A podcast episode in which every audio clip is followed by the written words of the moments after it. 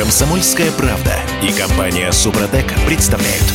Программа «Мой автомобиль». В любой непонятной ситуации строй дороги, и будет тебе счастье. Это Правильно. Еще, еще американцы, значит, в конце 19-го, в начале 20 века таким образом Они решали свои отлично проблемы. это освоили, когда начался кризис э, 20-х годов 20 века. Это м, большая Великая депрессия. Депрессия, да. Вот. А наше государство сейчас вбухало 900 миллиардов рублей в скоростную трассу Москва-Казань. На прошлой неделе эта штука открылась. Чуть торжественно. меньше, чем 900 миллиардов. Ну да. давай будем. 810 километров э, асфальта четырехполосного, скоростного. И получается по миллиарду за километр. И власти собираются на будущий год дотянуть эту дорогу до Екатеринбурга. А дальше в 2025 году аж до Тюмени. Ну, А вот- теперь за все эти 900 миллиардов будем платить мы с вами.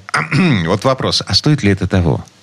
Я Дмитрий Делинский. Я Кирилл Манжула. А Мы из Петербурга. А Олег Осипов из Москвы. Олег, привет. Привет, Олег. Привет, доброе утро. «Форсаж дня». Ну, слушай, вот от Петербурга до Казани посчитали в э, Автодоре. Теперь проехать можно за 7200 рублей. В одну сторону полторы тысячи километров, 14 часов за рулем, при том, что самолет из Петербурга в Казань стоит 5 900. То есть экономика есть только в том случае, если нас минимум двое в машине. Ну, когда ты компанией едешь, или с семьей, например, совсем с карбом. А это из Петербурга взгляд. Из Москвы, насколько я понимаю, проще, потому что стоимость проезда 4 800, 4... 4 800. Ну, Четыре- нет, подожди. А, из Москвы, да, 4 Да. 800. И, и- из Москвы до Казани. Билет на самолет 6 тысяч, плацкарт в поезде вообще 2,5. Да, но из, Еще да, из Петербурга до Казани ты, кроме того, что потратишь 7200, и м, ко всему этому делу 14 часов надо прибавить. И плюс, да, еще бензин, который ты Да. сожжешь на эту дорогу. Вот.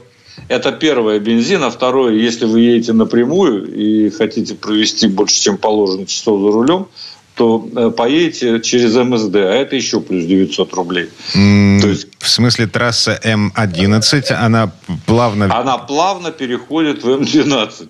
Это что, что логично и удобно, в общем, так сказать. А, Вот. Но это и дороже будет. Естественно, плюс еще 900. Но суть не в этом.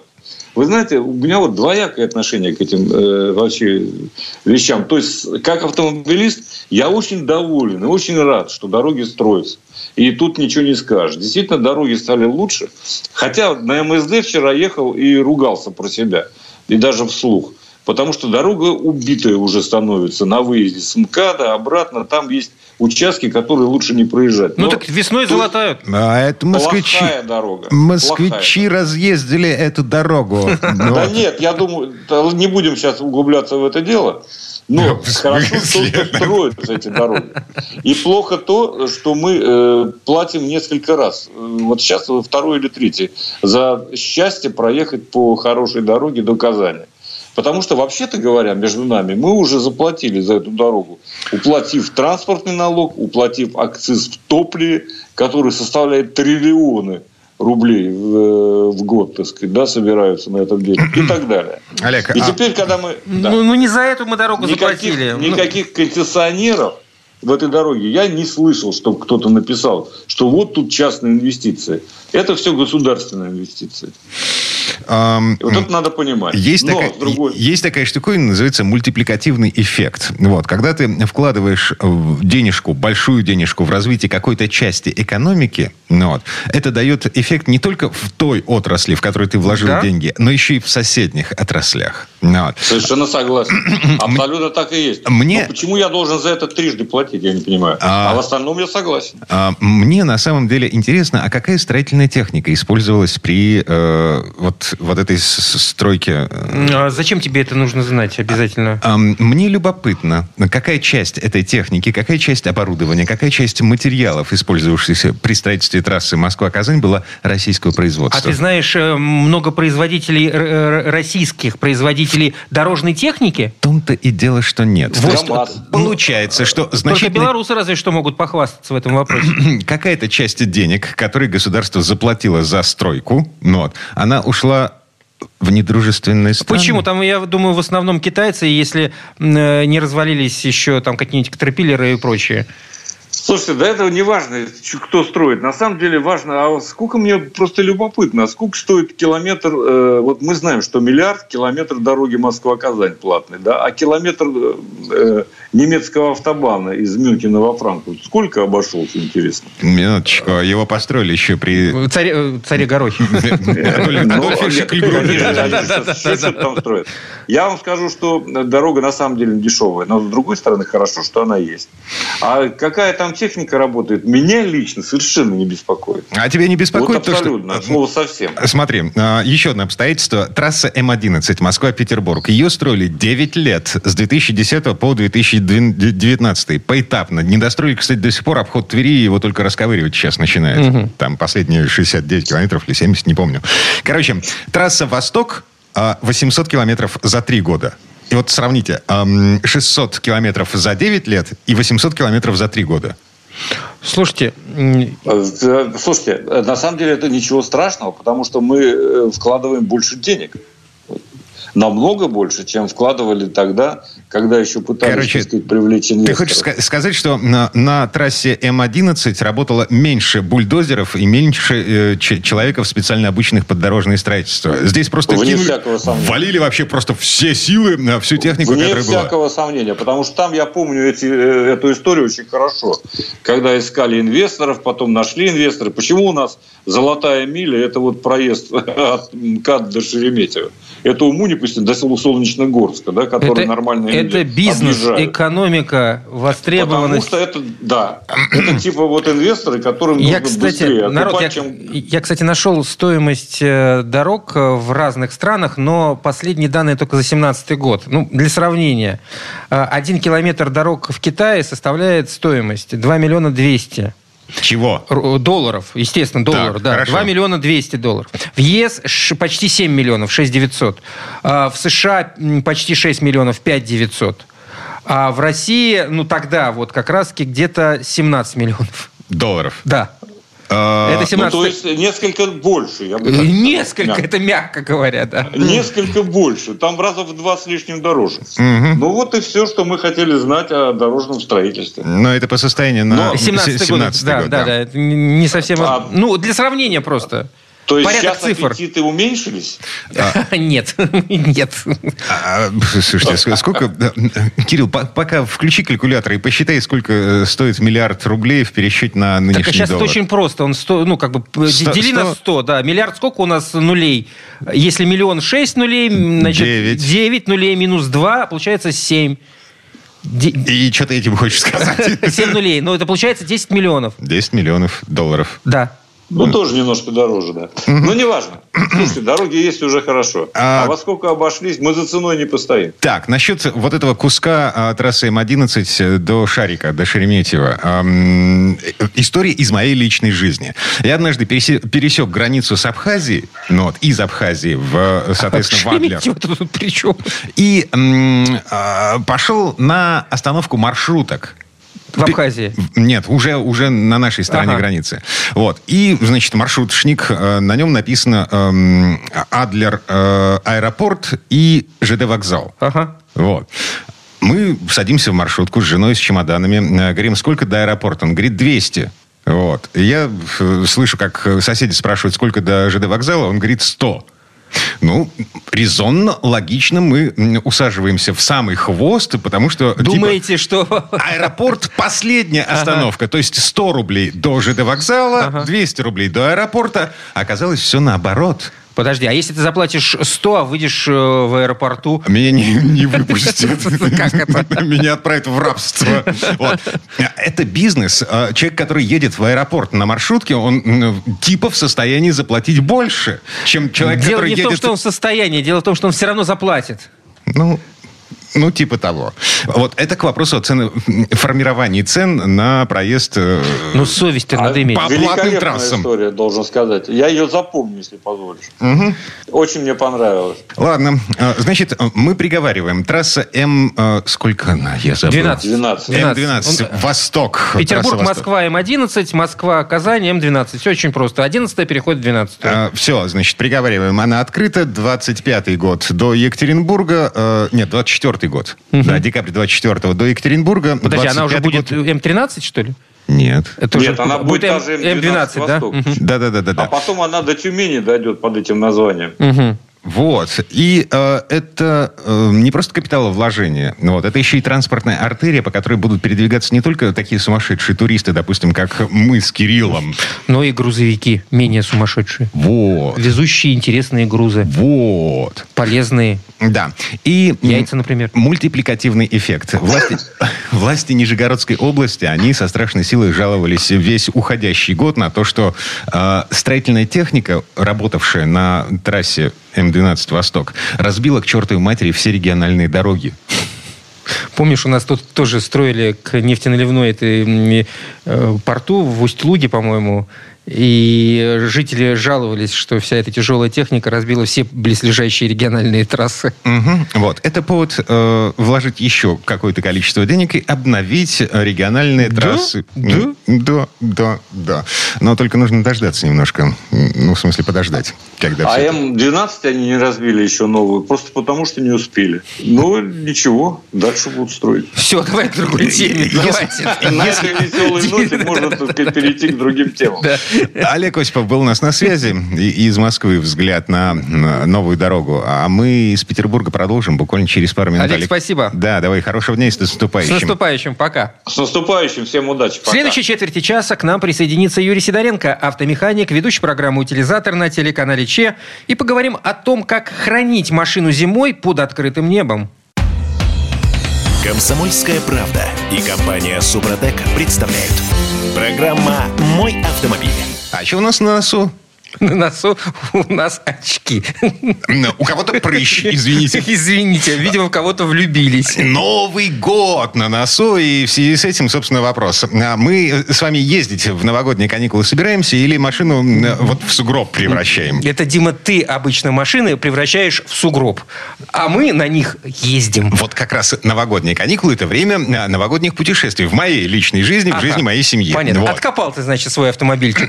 Да-да-да-да-да. Более того, уже в сервис заехал, потому что нам 1200 километров э, туда-обратно. Ладно, не суть. Эм, Фишка в чем? Э, Мы разные. Мы все разные, и кто-то ставит машину на прикол, ну просто потому что... э, Извините, а как же пить-то? Э, Не за рулем же пить-то. Нет, нельзя. Это наказуемо. Как хранить машину зимой, так, чтобы не было потом мучительно больно? Под открытым небом. Вот, вот, вот, вот. Не на балконе. Обсуждаем с Юрием Сидоренко, автомеханик, ведущий программу «Утилизатор» на телеканале «Че у нас на связи?» Юр, доброе утро. Привет, Юр. Доброе утро. Автомастер. А, Кстати, вопрос. Елочку-то у тебя в сервисе уже поставили? А, в сервисе я елочку поставил, я еще дома не успел поставить елочку. Я тут видел, а, на картинке, правда, не живьем, видел м, а, автомеханицкую елочку, значит, э, собранную из... э, цеп- Запчастей. Да, значит, цепь, Цепь ГРМ, если я правильно понимаю, там све- Шестеренки. из звезда из свечей зажигания сделана. вот, красота совершенно неописуемая, но это, ну, в общем, на это Я- заморачиваться А надо. Ты мне просто эту фотку посылал, я-то думал, что это Юрина фотография. Точнее, из Не-не-не. Ю- это Юрина елка из его автосервиса. А, слушайте, я возьму на заметку, надо, кстати, будет попробовать заморочиться. Не успеваем всякие такие штуки делать. У меня ребята рукастые, они с удовольствием сделают. Вот, вот скиньте мне фоточку, я посмотрю тоже потом. Ага, окей. И все-таки давайте вернемся к теме, к основной. Значит, как превращать машину в сугроб в новогодние каникулы? А, но здесь очень просто. Правил-то всего три. Э, Первое – это выбор правильного места парковки. Второе – это подготовка то есть не подготовка, второе сама парковка, а третье это подготовка к парковке. И все. Ну, просто они из разных подпунктов состоят. Знаешь, слушай, там много чего написано. Я отобрал самые такие, которые сам выполняюсь. Ну, первое, значит, это выбор места парковки. Очень важный момент. Вот первое, паркуясь, вот если вы паркуетесь, ну, как правило, на, на- ну, вдоль дороги, да, вдоль дорожки, ну, так бывает, вот у нас дорожка во дворах идет, и вы вдоль нее встаете. Так. Вот, надо обязательно смотреть, чтобы там вот от вашего борта до края проезжей части оставалось не менее трех метров. Это чтобы Чтоб мог- пожарная машина могла проехать. Конечно, к сожалению, пожарная и скорая, они должны проезжать. И, ну, и они стараются э, проезжать, но иногда не получается. Это заканчивается очень печально. Поэтому вот обязательно замерьте, чтобы это было. А то, ну, машину поцарапать не жалко. С людьми может что-то произойти, к которым они не доедут. Вот это страшно. Дальше, вот это моя, мое личное подмечание. Э, вот э, вспомните, где у вас летом во дворе образовывались лужи в, в зоне парковки. Ну, всп- вспомните, прикиньте. Вот, и желательно в этом месте машину не парковать. Потому Вдруг что вот, да, оттепель, все это дело растаивает, потом э, туда лужи сбегаются, и дальше все это прихватывает, и колеса остаются во льду. И потом, чтобы их выдолбить, надо бегать там за ломом куда-то, отдолбить, потом до конца вы не отдалбливать, начинаете выезжать, колеса режутся. В общем, ничего хорошего от этого ледяного плена не получается. Это прям важный момент. Так что посмотрели, вспомнили где, и поставьте в другом месте. А мир розовых пони, в котором живет Юрий Сидоренко, э, я подозреваю, что э, там, где платная парковка, ну, короче, а, в больших крупных городах а, не до жиру быть бы живу. Найти бы хотя бы... Хотя бы что-нибудь. Лоскуточек какой-нибудь, куда приткнуть машину, а, а не, не то чтобы вспоминать, где там лужа. Лучше находится. была зимой. Слушайте, но это вы что-то уж усложняете очень. У нас, например, на последней неделе э, декабря, ну, парковка освобождается реально. Даже есть вы- выбор. Потому что народ куда-то уезжает весь. Я думаю, что во многих городах, ну, так и происходит. Ну, я надеюсь, что так и происходит. Тут еще од- один маленький нюанс, Юр, по поводу места для парковки, которое вы выбираете, если оставляете на несколько дней свой автомобиль э, в момент празднования Нового года. Мы ведь что делаем в Новый год? Бабахи. Бабахи делаем. Да, конечно. А где мы их делаем? Там, где МЧС не разрешает делать. Во дворе. Во дворе, правильно. А там у нас что? Машины. И вот тут ты начинаешь задумываться, как бы поставить свой автомобиль. Я честно задумываюсь. Каждое, каждое 31 декабря я задумываюсь, как бы поставить свой автомобиль так, чтобы на него ничего не бабахнуло. А никак ты это не сделаешь, только если ты поставишь его в паркинге закрытом, в котором никто не есть. Потому что у людей, ну, к сожалению, с соображалкой плохо, а там еще залито веселительного и бесстрашного много. Вот. И почему-то бабахают, прям выходя из подъезда. Начинают оттуда и заканчивают где попало. Там даже подкапывают под машину, потому что снег с нее стряхивают, подкапывают и стреляют. Я говорю, поэтому тут как раз, Кирилл, вот на это я, ну, можно, конечно, обращать внимание, но бабахнуть может в любом месте. Поэтому, если есть такая возможность, обращайте внимание. Совет тоже хороший, полезный, по крайней мере. Задуматься об этом. Да. четыре с половиной минут до конца этой четверти часа. Юра, Быстренько, продолжаем. э, да, быстренько скажу. Э, постарайтесь не ставить рядом с помойками свою машину. Вот. Ну, потому что там много съестных припасов, все это приманивает крыс мышей. А как мы знаем, крыши мысы, э, крыши... э, Крысы, мыши. а, а как мы знаем, крысы мыши, Юра, они... ты уже начинаешь встречать Новый год, я смотрю. Ну, у меня всегда с крысами мышами такая история. Вот. Э, Крысы мыши, они очень любят проводку кушать, а тут, посчитай, и покушать можно, и домик А, и, рядышком. за- и закусить. И еще переночевать хорошо. Да, все хорошо. Дальше, естественно, желательно стать в относительно людном месте. И вообще самое лучшее, чтобы было видно из окна. Потому что если сработает сигнализация или еще что-то, ну, чтобы можно было посмотреть, выключить ее, отключить и так далее. Вообще, насчет сигнализации, у меня отдельная история. Я, наверное, запишу ролик у себя на канале. Ставить или не ставить на сигнализацию, прямо перед Новым годом его выложу. Уже там сами люди как хотят решат. У меня интересное предложение, ну, э, не сейчас хочу обсудить. Дальше, давайте перейдем к самой парковке быстренько. Ставим, естественно, мы уже когда-то обсуждали, что парковаться лучше э, лицом к выезду. Вот, потому что э, если вдруг машину надо будет вытолкнуть, то ее или вытянуть, то всегда удобнее толкать вперед, чем назад.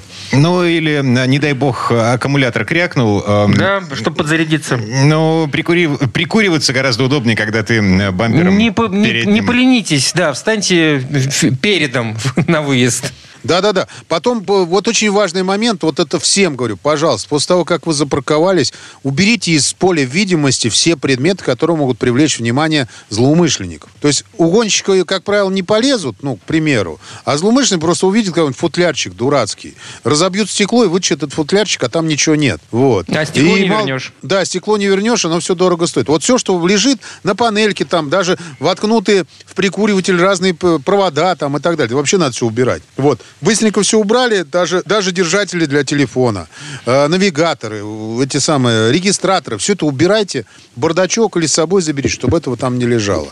Вот. Тогда у вас будет пусто, но посмотрят, нет ничего, да и бог с ним, тогда и дальше пойдем. Будет все в порядке. Вот. И э, чтобы нормально всю машина отстояла, ее, естественно, надо правильно подготовить. Тоже, ну, там много, список большой. Я обычно делаю... Я понимаю, что никто это делать не будет в полном объеме. Потому что я, как Дима правильно сказал, живу где-то в розовом, иногда эти, этом самом мире. в таком, в котором все все делают правильно. Вот. Ну, э, смотрите, э, обработать надо однозначно силиконовой смазкой любой. Замки, э, потом все резиночки уплотнительные, чтобы у вас все было прекрасно машины. То есть, чтобы у вас все открылось. Вы не зависели от погоды э, попадания вашего автомобиля. Дальше э, зеркала поворотные обязательно. Щетки стеклоочиститель лучше поднять наверх, чтобы они не примерзли лишний раз. И важный момент, который почему-то народ забывает, то, что у нас может быть, извините, до Нового года там минус 5, а после Нового года в крещенские морозы иногда и может долбануть минус 25. Я говорю опять про среднюю полосу, я не говорю про Урал и дальше, потому что там и сейчас минус 39. Я тут разговаривал с Новосибирском, сайт с «Комсомольской правдой», вот, э, там комментировал новости. Э, и э, там у них было минус 39. Вот, тут понятно, что ну, Дио, ну, порадуемся за Новосибирск, а ты вот эти перепады температуры ты что имеешь в виду? А, а, Имею в виду то, что... Конечно, то, что нужно залить конкретно не омывайку, то есть не замерз... ну, омывайку, не замерзайку, именно ту, которая, ты знаешь, она на минус 30. Либо влейте туда, я не знаю, спирта, водки добавьте в бачок. Потому что если вот такой перепад будет... Запас. Нет, ну, ну реально, ну чтобы не замерзло, Дим, потом пропшикайте, зальете. Вот я всегда, я, я, у меня есть мной приготовленная незамерзайка, она рассчитана на минус 40. Там фактически спирт один в ней. Вот. Я ее заливаю, а однозначно стоит хорошо и ничего там не замерзает. Вот такая вот история. А, слушай, да, да, еще один момент. У меня было такое, что э, я не смог тронуться. Короче, машина стояла две недели э, новогодних каникул э, на колодки одном месте. примерзли, что ли? Да, примерзли колодки. А Я стоял на ручнике.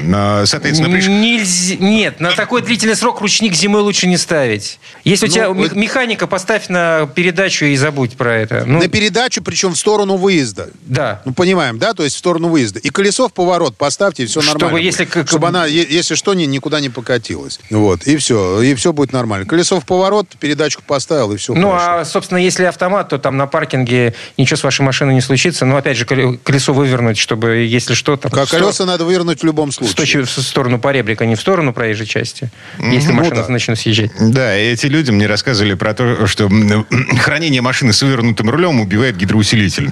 Это только не надо выворачивать до конца. Ну, блин. Просто Дим, поверни, ну- Дим. Это не, надо так... Ну, э, ну, не надо до звука вот такого вот, когда поворачиваешь. ну, кролик зануда, ну что с него взять?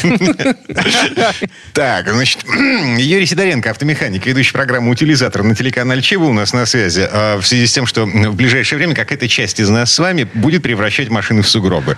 С наступающим. Да. Вот, С наступающим Новым годом, да. Юр, спасибо, пока. Большое спасибо. Всем хорошего Нового года. А мы вернемся буквально через пару минут. В следующей части программы у нас Федор Буцко. Поговорим о ценах. Есть любопытное наблюдение по поводу того, как связан прогноз по инфляции от правительства России и фактический рост цен на машины.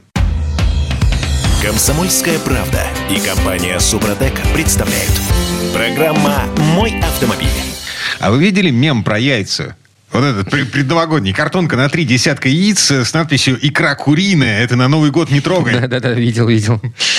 Короче, наши власти периодически приводят нас в состояние некоторого изумления, чтобы не было скучно. А, Весело было в начале осени. Вы помните, что происходило с ценами на дизель, бензин?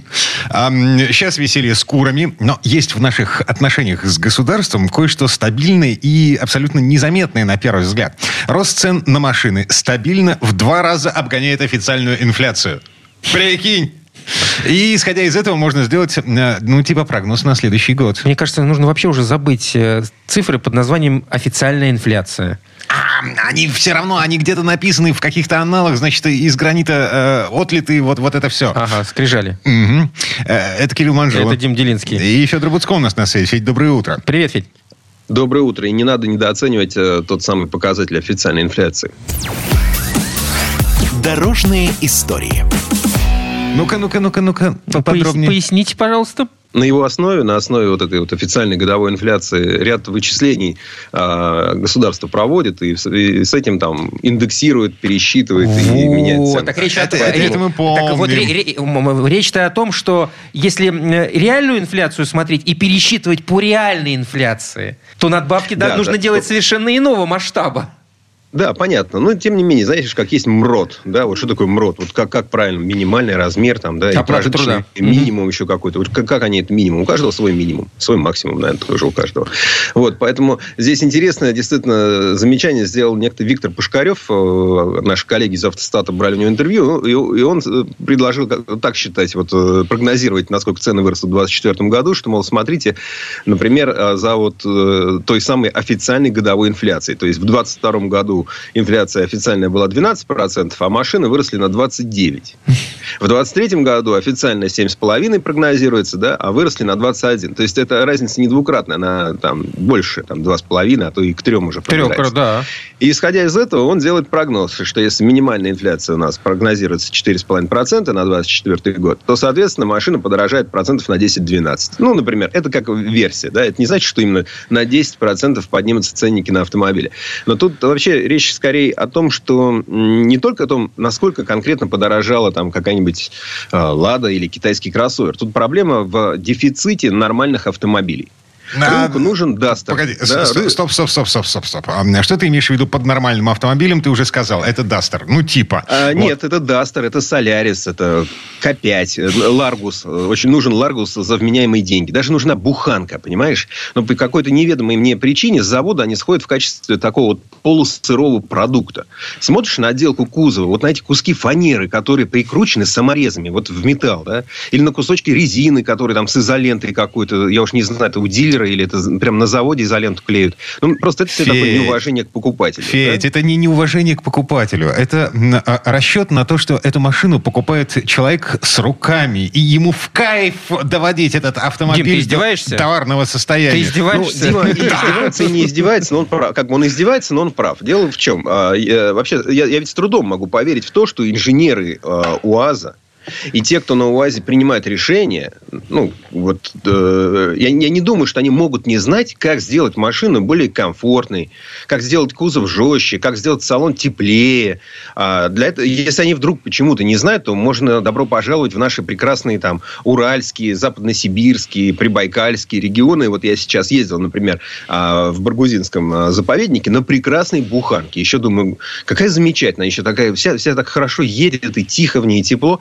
Ну да, потому что подварены, э, здесь э, усилен кузов, э, здесь добавлено утепление и так далее. Едешь, но с удовольствием едешь на машине. На такой буханке ездишь с удовольствием. Поэтому э, это вот загадка, почему не, не делать нормально. Да? Но, ты, ты, ты представляешь себе, такие сколько машины нужны тоже. Да, сколько это будет стоить с учетом всех тех доработок, которые ты предлагаешь?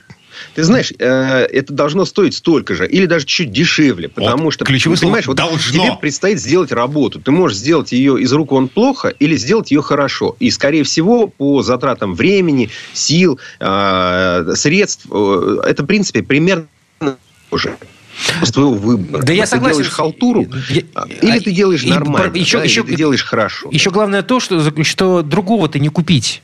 Можно, можно схалтурить за те же деньги. 175 тысяч автомобилей скопилось на складах э, в Российской Федерации. Это Каких рас... автомобилей? Нераспроданные китайцы. Мы, Дим, ну ты сейчас путаешь. Мы сейчас говорим о буханках ну, и же с ними. Да? Ну, ну, ну, ну, все хотят максимально заработать. Все испугались, да, что вот, вот сложные ситуации. Да.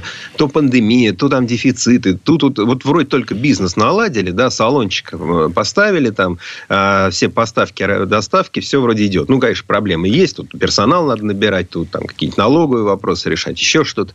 Но, тем не менее, вот бизнес идет. А тут он вдруг бац, начинает все это трясти. Вообще непонятно, ты свои инвестиции вернешь или нет. Поэтому всем хочется заработать быстро, побольше, сразу.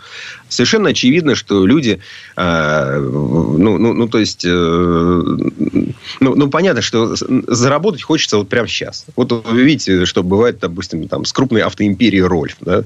Еще недавно были такие важнейшие игроки на рынке, а теперь вот что с ней будет? Ну, что-то будет, да. Ну, ну вот уже у тех владельцев, у кого она, эта империя была, она, вероятно, не останется же, да. Поэтому хочется денег, денег поскорее. Вот. А, а, а нам это, конечно, все грустно, потому что вот еще недавно у нас... Мы же такое общество потребления. Мы стали недавно обществом потребления. И, в принципе, это звучит так немного обидно, да, потребление, там как-то еще бывают всякие смешные значит, Ты синонимы на это счет, да? Ну, ты потребитель. А, ну, нам же нравится, когда у нас есть выбор. Когда мы можем много из чего выбирать. У нас есть э, деньги или там, э, там заемные деньги. Ну, в целом, возможность это получить. А, и, и поэтому, вот, когда это все шло, да, вот эти нулевые годы, сытые и дальше, вот было такое, многие с усмешкой вспоминали советское то, мол, такое советское общество – это общество ремонта. Все ремонтировали. Ну, то есть, э, вспоминаем о том, что в те времена вещами пользовались аккуратно, подолгу, а потом неоднократно чинили, конечно. И, и потом это все изменилось. И сейчас же ситуация вот долгое время была, когда даже новая вещь, она может моментально превратиться в мусор. Это что-то невидимое для там, э, там, начала, не знаю, 20 века, 19 18 и дальше на, э, в истории всего человечества. Да? Новая вещь не может сразу стать мусором. Но она смогла. То есть, если ей не нашлось применения, вот подарили вам что-нибудь, ну, не нужно. Не нужно, ну, полежит какое-то время, потом где-то запылится, и вы это выкинете. А, поэтому мы, мы же все отвыкли, да, а те, кто помоложе, они не привыкли привыкали, что можно заботиться об утюгах, или телевизорах. А. И многие перенесли вот это беззаботное такое отношение к технике, они еще и на автомобиле. В результате каждый год э, полдвора э, забывает залить зимнюю стеклоомывающую жидкость и беспокоится, как же им теперь быть с замерзшими этими патрубками. Да? А кто-то не удосужился поменять изношенные дворники, а кто-то не положил в машину скребок для льда, он там перчатки свои кожаные оттирает, потому что ехать надо, а, а скрести нечем. Да? Вот. Кто-то на летних шинах катится. Черт, черт, черт, черт. Какой же я старый. Федь, а, извини, а, значит, вот все, что ты перечислил, ну вот, во-первых, все это есть в моей машине. И насчет м, привычки относиться потребительски к вещам. А, я тут посчитал м, а, дырки в кузове. Ну, в смысле, вот те места, которые нужно показывать а, жестянщику. Ну? Ну вот. А, я начал копить на кузовню у своей 13-летней машины. Я не собираюсь ее продавать в ближайшем обозримом будущем. Я собираюсь на ней ездить для того, чтобы она не рассыпалась. Я собираюсь вбухать в нее 1070 еще, а только в кузовню. Ну да, это все равно будет для тебя выгодно и правильно, и у тебя хороший автомобиль, и, собственно говоря, э, если у него есть какие-то локальные проблемы, Почему бы их не сделать? Совершенно нормально. А то, о чем ты говоришь, что у тебя все это есть в машине, да, и стеклоомывайка у тебя вовремя, и дворники у тебя работают, и скребок у тебя есть, и, наверное, там провода, чтобы, если что, еще аккумулятор и трос наверняка и трос, и, и еще что-нибудь, да. Это говорит о том, что у тебя есть культура владения автомобилем. Ну и так, на всякий случай, а, это по поводу того, а, с чем мы начали, а, с официальной инфляции и корреляции с ростом цен на машины. Значит, на прошлой неделе видел циферки. Э, очень смешные. АвтоВАЗ в среднем с начала года подорожал на 14%. На 14. А что смешного в этих цифрах? А, еще полгода назад Максим Соколов обещал удержать рост цен в пределах инфляции. Идем на сайт Центробанка, а, спрашиваем инфляцию в 2023 году. У Феди можно спросить, он уже называл эту цифру 7,5%. Mm-hmm. 4,5%. Это был прогноз. Ну, прогноз, конечно. Да, Нет, прогноз... инфляция этого года имеется в виду. Да, 23-й год, 7,5. Ну, вот. ну, как бы, э, ладно, бог с ним, с тем, что нам обещали. Вот. Э, но корреляция, она... Я давно говорил, нужно открыть специальный сайт вот э, с, э, с двумя колонками. Что сказал год назад и что сделал в результате. И вот чтобы у всех было перед глазами. Вот Это чем... очень важно, но у нас невозможно. Дело в том, что в России напрочь отсутствует институт репутации. А, любой эксперт, который один-два раза облажался в каких-то там, ну, наверное, не, сейчас даже не буду называть страну, но, скажем, в странах, где вот этот институт репутации важен. Несколько раз облажался, все, тебя больше нет как эксперта. Ну, ну нет. Угу. Ну, есть, живи, будь здоров, никто тебя не будет спрашивать. А у нас можно врать все, что хочешь, и делать все, что хочешь, и, и возвращаться в политику, и возвращаться там, в бизнес, и возвращаться куда угодно. У нас как-то это легко прощается. Ну, да, было. Забывается, Федя. Никто ведь не напоминает об этом. Без попутал, понимаешь, да? Не шмогла.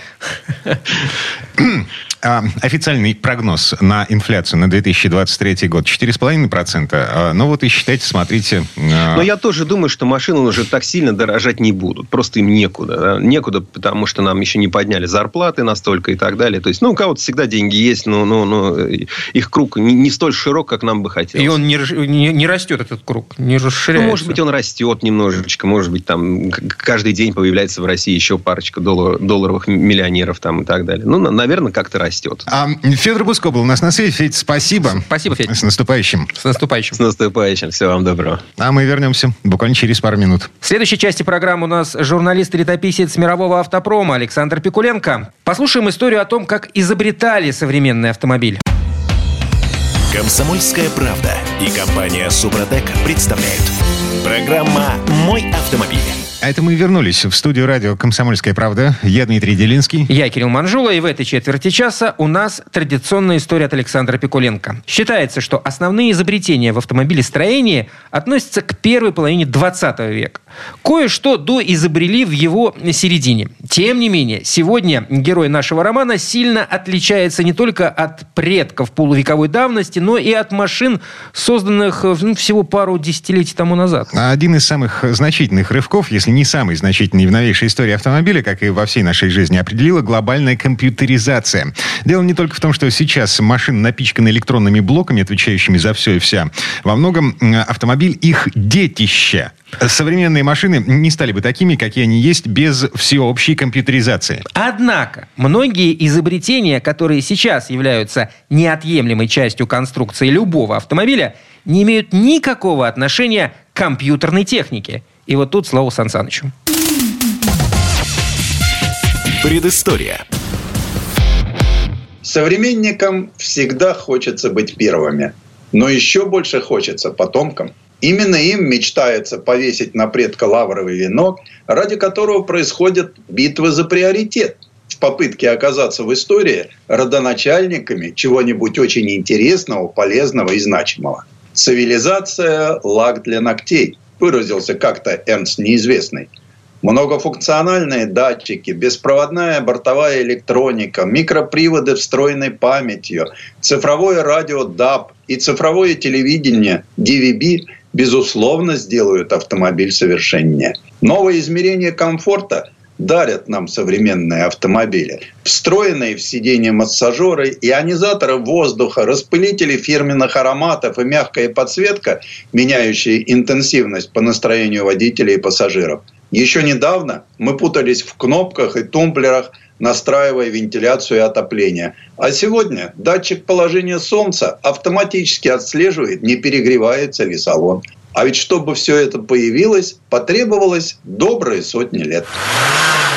Так, первым серийным автомобилем с дисковыми тормозами на всех колесах стал Chrysler Crown Imperial в 1948 году. А ведь даже в наши дни некоторые бюджетные автомобили оснащены дисковыми тормозами только спереди. Сегодня антиблокировочная система тормозов обязательна для всех автомобилей. Но в 1968 году, когда эта инновационная система появилась на полноприводном Genstar Interceptor FF, она казалась очень причудливой и не очень нужной. Тем более, что это была механическая АБС, разработанная фирмой Dunlop. Там все было очень дорого и не очень надежно. Да и, собственно, сам автомобиль стал коммерческим провалом. Первая, хорошо работающая четырехканальная электронная антиблокировочная система появилась в 1978 году, когда Мерседес стал серийно устанавливать ее на свой S-класс.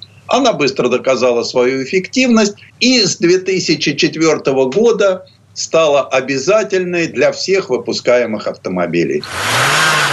По всеобщему мнению, Первым горячим хэтчбеком был Volkswagen Golf GTI. Но на самом деле первыми были французы. Именно они в 1973 году поставили на конвейер Simco 1100 Ti с двигателем мощностью 82 лошадиных силы. Посмотрев на этот успешный прорыв, немцы уловили рациональное зерно и построили свой быстрый хэтчбэк. Сегодня мы уже не понимаем автомобиль, в котором нет жидкокристаллического дисплея. А началось все в 1976 году, когда впервые цифровая приборная панель с использованием светодиодов появилась на мелкосерийном Aston Martin Lagonda, хотя потребовалось еще три года, чтобы довести все эти приборы до ума. Все-таки это было начало, хоть и очень шаткое. Первый электронный бортовой комплекс появился в 1978 году на Кадиллаке «Севиль». Сегодня же они настолько распространены, что мы их почти не замечаем. И все-таки это очень полезная система, даже если мы и не используем все ее возможности. Турбонаддув пришел в мир автомобилей из авиации. А первой серийной машиной стал Oldsmobile F-85 Jetfire – 1962 года. Оборудовав мотор турбокомпрессором Гаррет, удалось увеличить мощность на 16%. Сегодня турбонаддув чрезвычайно распространен от гоночных болидов до субтильных малолитражек.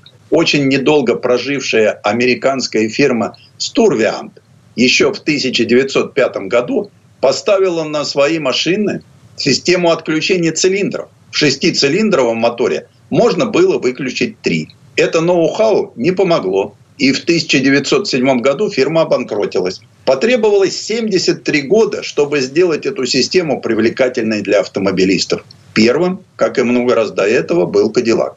В 1981 году он представил мотор 864. Название указывало, что он может ехать на 8, 6 или 4 цилиндрах. И опять надежной работы добиться не удалось. Уж очень примитивной была управляющая электроника. Многие дилеры потихоньку советовали владельцам выключать систему отключения цилиндров и не вспоминать о ней. Но в наши дни эта технология успешно вернулась. Ведь теперь управляющие компьютеры стали мощнее и надежнее. Мы уже привыкли открывать и закрывать свои автомобили издалека – и нам кажется, что так было всегда. И действительно, первая такая система появилась в 1982 году на очень прогрессивном Renault Fuego. Она называлась Плип в честь ее создателя, конструктора Поля Липшуца. В наше время трудно представить автомобиль, где бы этой системы не было. Обогрев заднего стекла появился еще в конце 60-х. А вот обогревать лобовое додумались только в 1985 -м. Впервые это появилось на европейском Ford Granada. Фордовцы по праву гордились этой инновацией, способной очистить лобовое стекло от льда за 60 секунд. Хотя до полной доводки этой конструкции потребовалось 15 лет. Мы знаем, что выдвигающиеся с увеличением скорости спойлеры – удел быстрых спортивных автомобилей – но уже мало кто помнит, что первой серийной машиной с поднимающимся задним антикрылом была лянча-тема, начавшая исходить с конвейера в 1986 году. В 1989 Ford впервые выпустил «Эскорт» с маленькой стрелкой на указателе количества топлива, чтобы было понятно, с какой стороны автомобиля заливная горловина. Виновником этого стал дизайнер Ford Escort Джим Мойлан, Ему как-то пришлось заправляться под проливным дождем, а он не знал, с какой стороны автомобиля находится горловина бензобака. Казалось бы, мелочь, но как она упростила для многих их автомобильную жизнь. Идея внедрить в автомобиль навигационную систему появилась еще в 50-х. Но только в 1990-м, когда с конвейера начала сходить Mazda Eonos Cosmo, технология обрела свою автомобильную жизнь.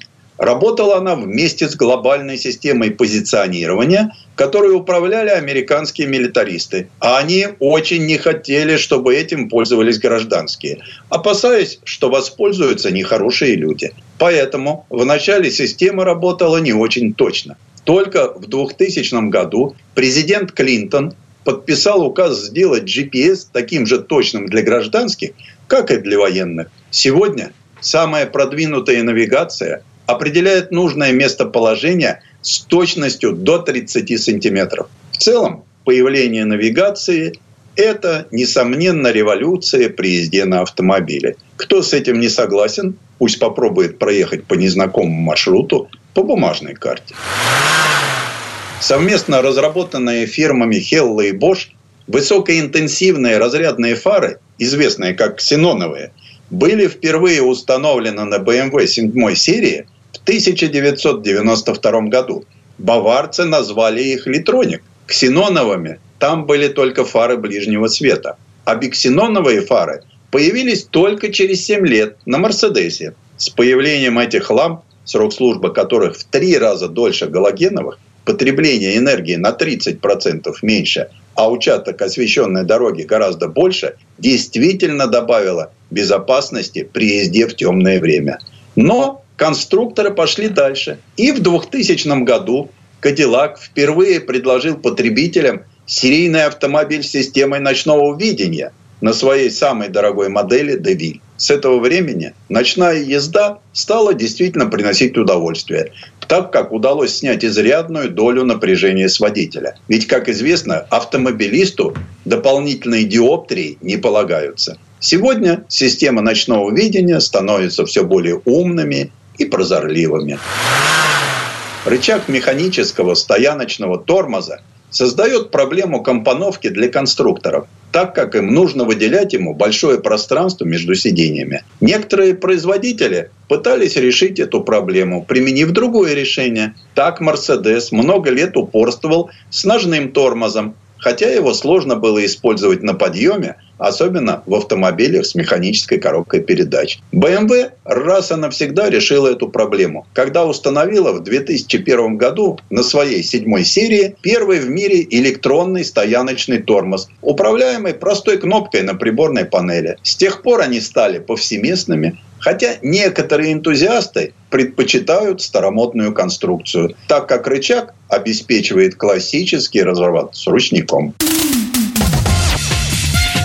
Предыстория. Сан Саныч, спасибо. Это был Александр Пикуленко, летописец мировой автомобильной индустрии. И у нас на этом все на сегодня. Дмитрий Делинский. Кирилл Манжула. С наступающим. С наступающим Новым годом. Программа «Мой автомобиль».